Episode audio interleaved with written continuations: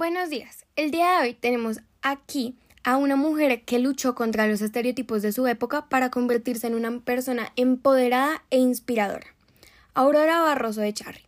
Ella nació en Bucaramanga y a la edad de 15 años se dirigió a la capital para poder estudiar Derecho en la Universidad de Santo Tomás. Ella hizo un doctorado en Derecho y Ciencias Políticas.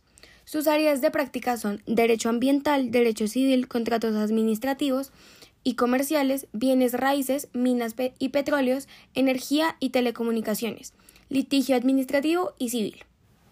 Ella fue la primera mujer en ser jefe de la oficina jurídica y secretaria general. A partir de esto podemos inferir que Aurora ha pasado varias adversidades y varios retos para ser la mujer que es hoy en día, en especial considerando que estos méritos los logró mientras estaba creando su familia, que está conformada por tres hermosos hijos y muchísimos más nietos. Ahora escuchemos un poco lo que ella nos tiene que decir. Hello. In here we have the parts of the CPU and what they do. But let's start by saying that the CPU is the central processing unit, so it is basically the brain of the computer. It is what does all the calculations and follows the instructions. And now I'm going to explain what component does what inside the incredible piece of machinery. Let's start with the ALO, the arithmetic logic memory.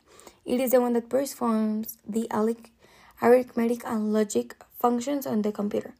Next is the instruction register. It specifies the location in the memory containing the next instruction to be executed by the CPU. When the CPU completes, completes the execution of the current instruction, is loaded into the instruction register from the memory location pointer by the instruction pointer. Next, we have the cache. It is the one that has the temporary memory and lets you have access to the information faster. Next, we have the memory management unit. It manages the data flow between the main memory with its RAM and the CPU. It is also very important, a very important factor when multitasking. This is because it provides memory protection. Next, we have the clock and the control unit.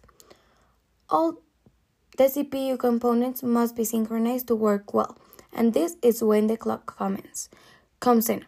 Now we have the control unit, perf which performs the function at a rate determined by the clock speed, and it is responsible for directing the operations of the other units by using the timing signals that extend throughout the CPU. And finally, we have the RAM, the random access memory. It is the computer's short term memory, which is used to handle all active tasks and apps.